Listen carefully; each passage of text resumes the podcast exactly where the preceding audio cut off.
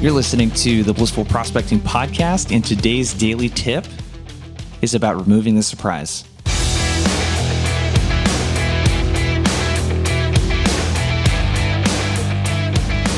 Hey, what's up? This is your host, Jason Bay, and you're listening to Blissful Prospecting, a daily podcast for salespeople and sales leaders.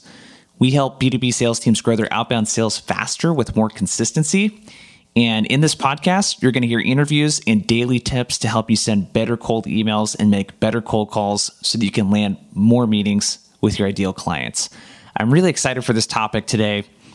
And really, what it's about is removing the surprise when we cold call a prospect because when we get a cold call completely out of the blue, it's it's a surprise, right? That's why we call it a cold call. And no matter how much research we do beforehand to the prospect, it still feels like a cold call, right? They're not expecting your call.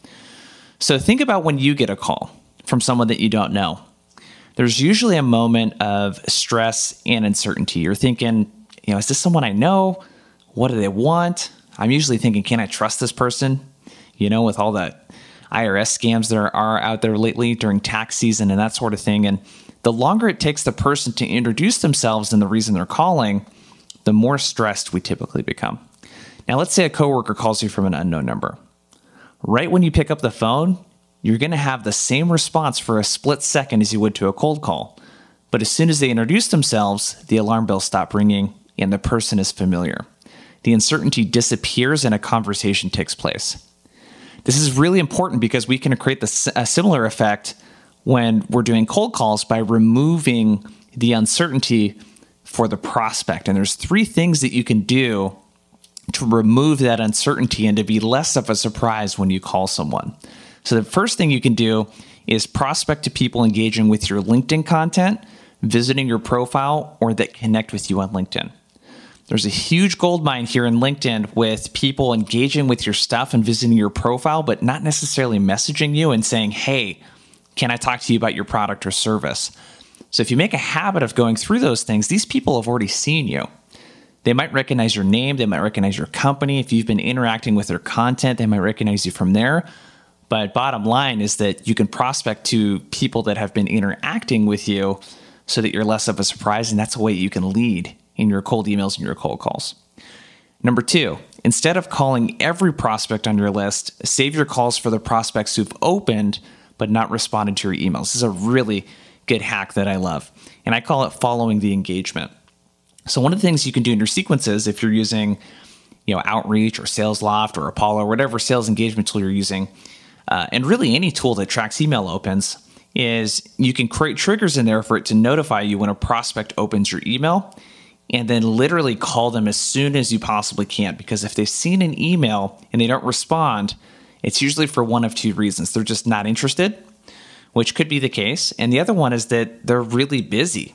Maybe it caught their attention for a second and then they got a Slack message or someone is bothering them at their desk. So call the people that are opening up your emails and make that a priority. And lastly, what you can do is instead of a top down approach, do the opposite. Now, I'm not saying that you never call on a C level or VP, what I am saying is that those people are usually really hard to get a hold of. And one of the things that you can do is start a level or two lower than that VP or C level you're trying to get a hold of and use those conversations to bring what I call insider information to someone that is more of a decision maker. So call on that director or manager and gather some insider information about maybe what product they're using if you're selling a product, uh, if you're selling a service, how they handle that functionality. Let's say if you're selling marketing services, how they handle marketing in house and that sort of thing. So those are a couple different things you can do. And then what you can do when you go to cold call or cold email that VP or that C level, you can bring that insight into the meeting. And a lot of times VPs will take meetings when they can see that you have some insights on what's going on inside their company. So those are the three tips to make it less of a surprise when you call in the prospect. And when you do this, you're going to notice that your success rate when you cold call people, especially, is going to be much higher. So I got a question for you. I posted something about this on LinkedIn that I linked to in the show notes, and that's at blissfulprospecting.com slash one, the number one. And I actually had around 50 people or so, it looks like, respond and talk about how they warm up their cold calls so that they're less of a surprise to your prospects. I'd love to hear your thoughts there. Go ahead and check out that LinkedIn post again, blissfulprospecting.com slash one. Let me know how you warm up cold calls. And if you're looking for some tips on how other reps like you do it, go ahead and check that out as well. And make sure to tune in every Monday, Wednesday, Thursday, and Friday for daily tips exactly like this. And then we do a more extended interview on Tuesdays. I'll see you later.